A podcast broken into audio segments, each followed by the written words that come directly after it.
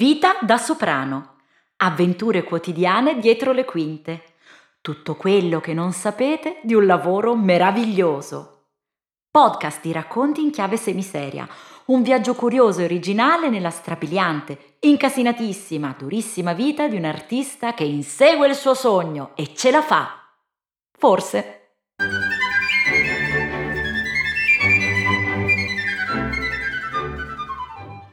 Io, la ciulla e le altre. Nella vita di un soprano freelance come me, ci sono delle occasioni in cui squilla il telefono e arrivano proposte per degli eventi di un certo spessore. Perché l'arte può far ridere, ma deve anche far riflettere. Meglio se fa riflettere ridendo, dico io. È davvero interessante per un artista potersi cimentare in argomenti seri anche se a volte sembra che la musica impallidisca di fronte a certi drammi, a certe violenze, soprattutto quelle di genere. È anche vero però che l'arte, lavorando su un livello emotivo, può far riflettere molto più di semplici dati riportati su un giornale, dati che vengono spesso dimenticati o restano scritti su quel foglio che qualche settimana dopo viene usato per pulire i vetri. Mentre stavo passeggiando per la città come una persona normale, con in testa questi pensieri e con il bolero di Ravel, rimpiangendo di non essere un tenore che vive con le sue quattro arie famose, fatte una volta, fatte per sempre, se a posto. E dai, che devo pensare a uno spettacolo sul femminile, uno spettacolo serio. Allora, parole chiave Parole chiave, musica. Donna, libertà! Ah, che belle parole! E sono tutte femminili. Chi è? Permesso. E niente, ti stavo ascoltando. Hai proprio ragione, sì.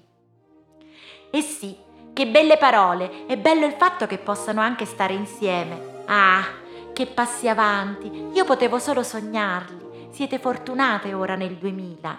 Passando di qua poi ho visto Lady Gaga e Madonna e quelle altre che sgambettano in costume da bagno e sì, quelle sì che dovrebbero ringraziarci. Ai miei tempi, altro che libertà di essere se stesse, quelle lì sarebbero state subito bandite ed espulse dalla città. Onore e non la capacità erano considerate, come se la qualità di un artista fosse la sua condotta sessuale. Guarda cara, non so chi tu sia, ma sappi che la gente sparla e giudica aspramente, ancora oggi nel 2000, se una donna non si comporta nei canoni di moglie e di madre. Che ti credi?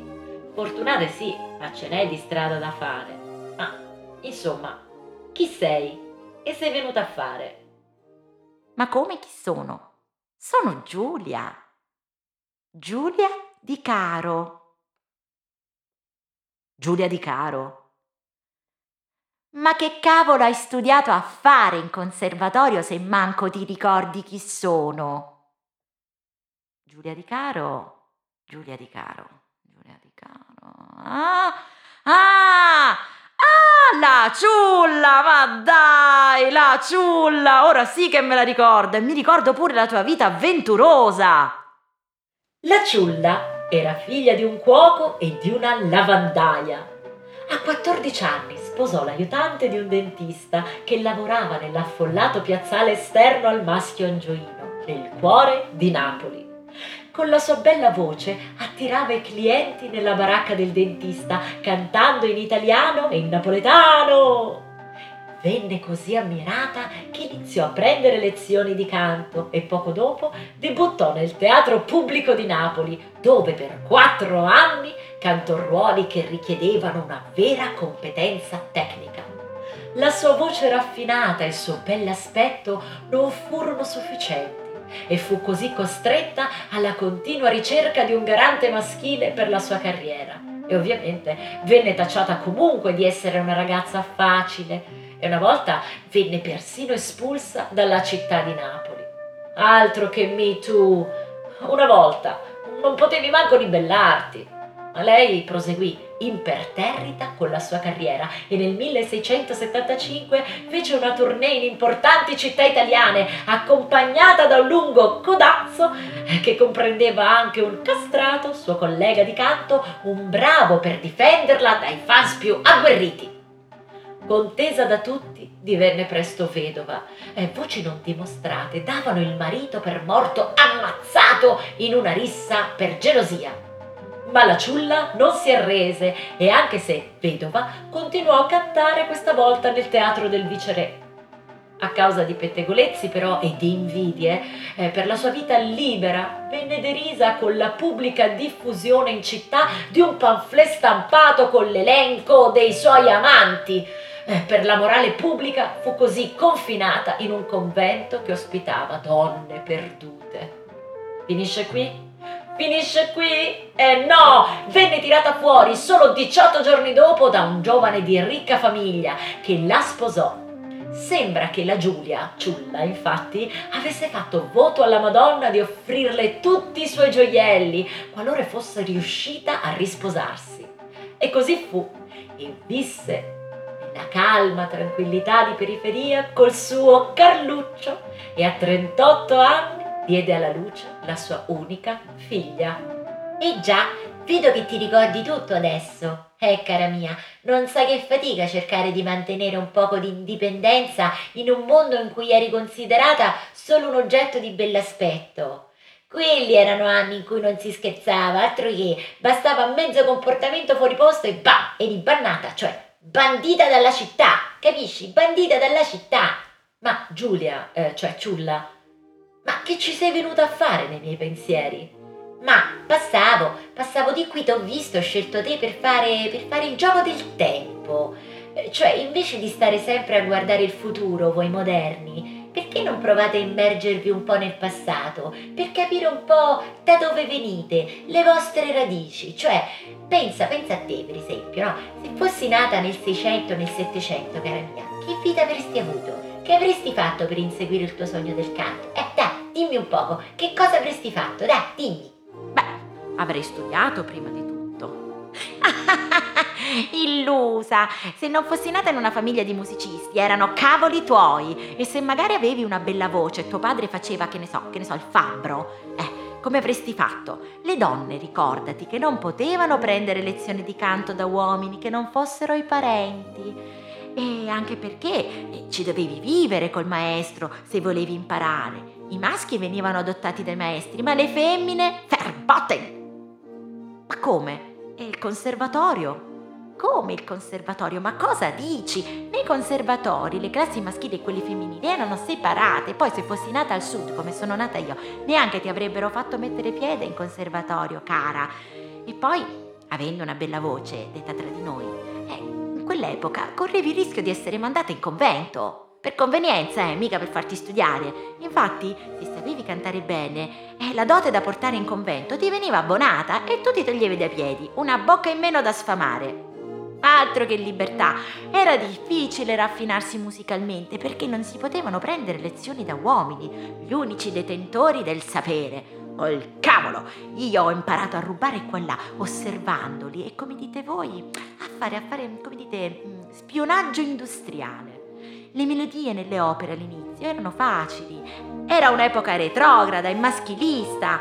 Alle cantanti era richiesto esclusivamente l'aspetto estetico e cantare sì e no quattro notine. E non come adesso, che non conta più l'aspetto estetico. Forse, eh, non lo so. Comunque, noi ai nostri tempi ce l'abbiamo fatta, noi artiste. I compositori hanno iniziato a capire il valore e le potenzialità della voce femminile, a scrivere roba tosta, roba che pretendeva la tecnica. Eh, non bastava più essere belle, bisognava essere brave, brave. Eh, cara mia, 300 anni di fatiche, di lotte e di forza. Eh, ma dai, eh, vedo che può fare diversamente, quindi facciamo che hai studiato negli anni 2000, dai. E adesso dove vai a esercitarti, eh? Cara, dove vai a cantare? Dove vai a cantare? Dai, dimmi, dimmi. In teatro, no? Eh, ma non ti ricordi un tubo di storia della musica? Sì, potevi andare a cantare nei teatri, ma solo quelli di corte e solo quelli di una corte, che se no eri considerata una poco di buona se andavi qua e là. Quindi, cara, scordati i viaggi. Apparire nella scena pubblica come cantante era considerata prostituzione. Ma non a Venezia, eh sì, perché lì potevi esibirti, ma solo in abiti maschili che oggi voi dell'epoca dell'unisex direste e chi se ne frega, i calzoni mica sono scomodi rispetto a quelle gonne lunghe e sottogonne e sotto delle sottogonne. Ma immaginati una volta, in un periodo dove l'abito faceva il monaco, era estremamente disonorevole, una vera umiliazione della femminilità. E a Roma? Eh, a Roma poi il Papa vietò alle donne di salire sul palcoscenico. Le parti femminili erano fatte dagli uomini. Era una pratica comune nel Seicento in tutta Europa e dal teatro di Shakespeare fino in Italia. E del resto poi non è che fuori andasse meglio nel resto del mondo. Pensa al teatro giapponese, dove non erano ammesse le donne, o in quello del Katakili del sud dell'India. Quindi, verboten, verboten! E poi ti dirò, cara, ho sempre pensato che fosse invidia.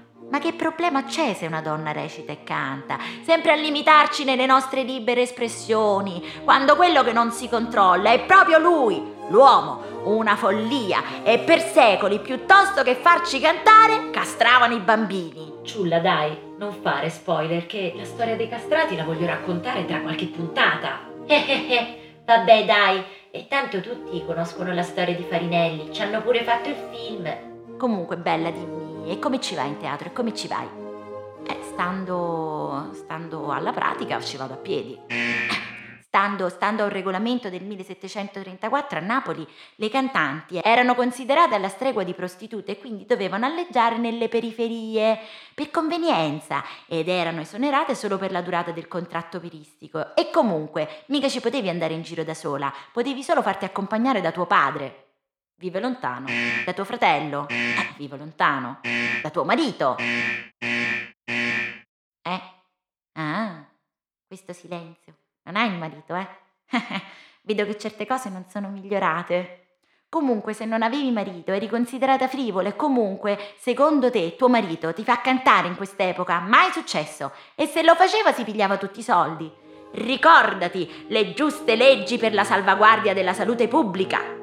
Il carattere particolarmente indipendente della vita della cantante minacciano la famiglia e la sua moralità. Su queste basi un marito ha pieno diritto di rompere il contratto da lui precedentemente approvato. E allora, Ciulla, non ti dico che vado in chiesa a cantare perché lo so che è proibito. Eh, lo so che il Beppino Nazionale fu il primo che si impuntò quella volta del Requiem in onore di Manzoni per far cantare la Stolz scomodò persino il Papa, rompendo una tradizione che andava avanti dall'impero bizantino. E quindi niente teatro, niente chiesa, non so, eh, faccio le prove a casa mia a questo punto.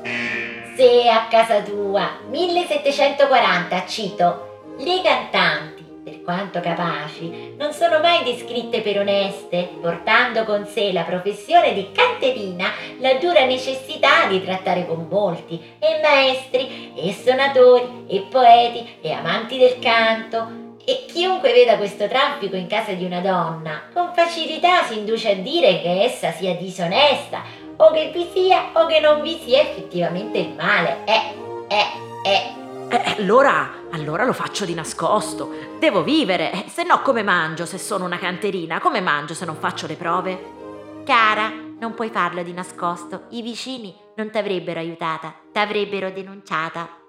Beh, insomma, ciulla, cambio epoca. Preferisco questa qui.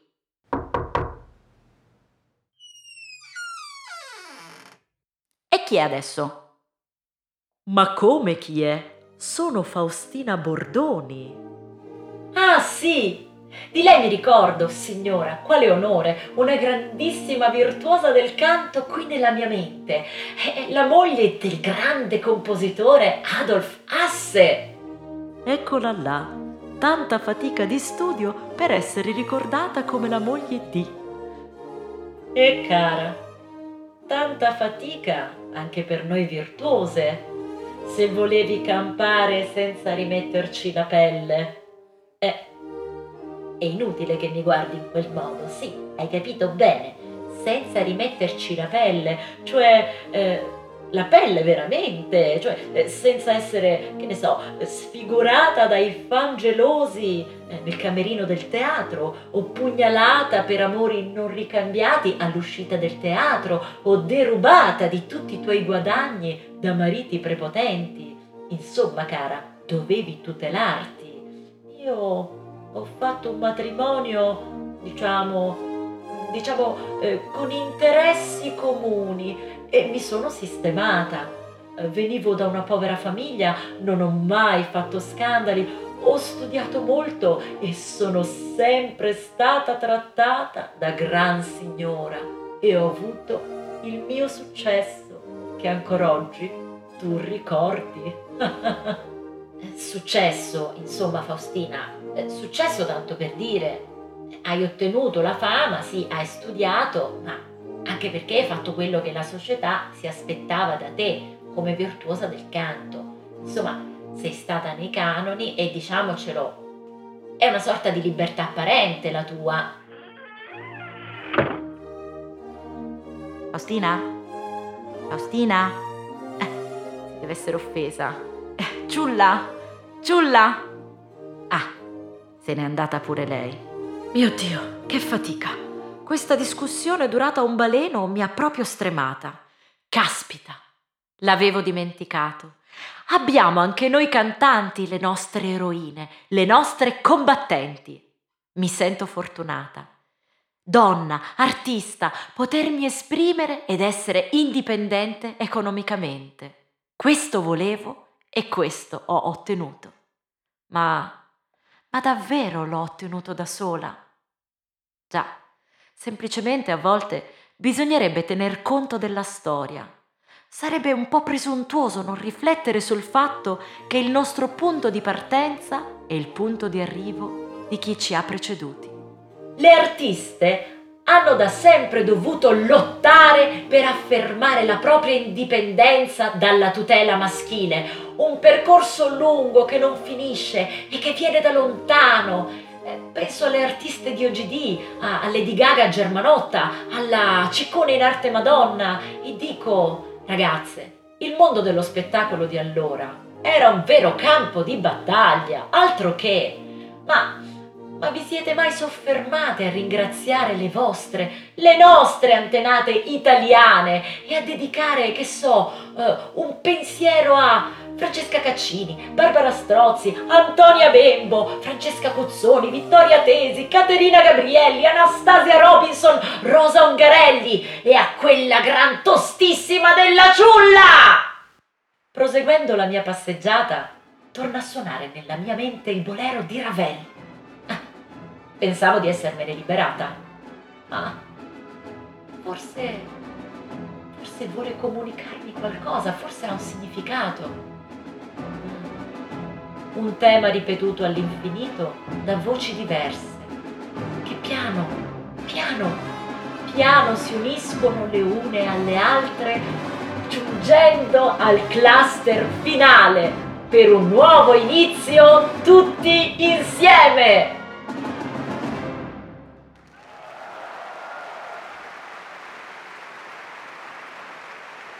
Torno a casa con un sacco di personaggi della storia in testa e felice di essere nata nell'epoca in cui sono, grata di avere la possibilità di esprimermi quando ancora tante donne non possono farlo. E allora, in attesa dell'ispirazione per il mio spettacolo, dedico un pensiero a tutti quelli che vorrebbero essere più liberi, sperando che abbiano la forza e il coraggio di sconfiggere le paure e di seguire i propri sogni. Alla prossima!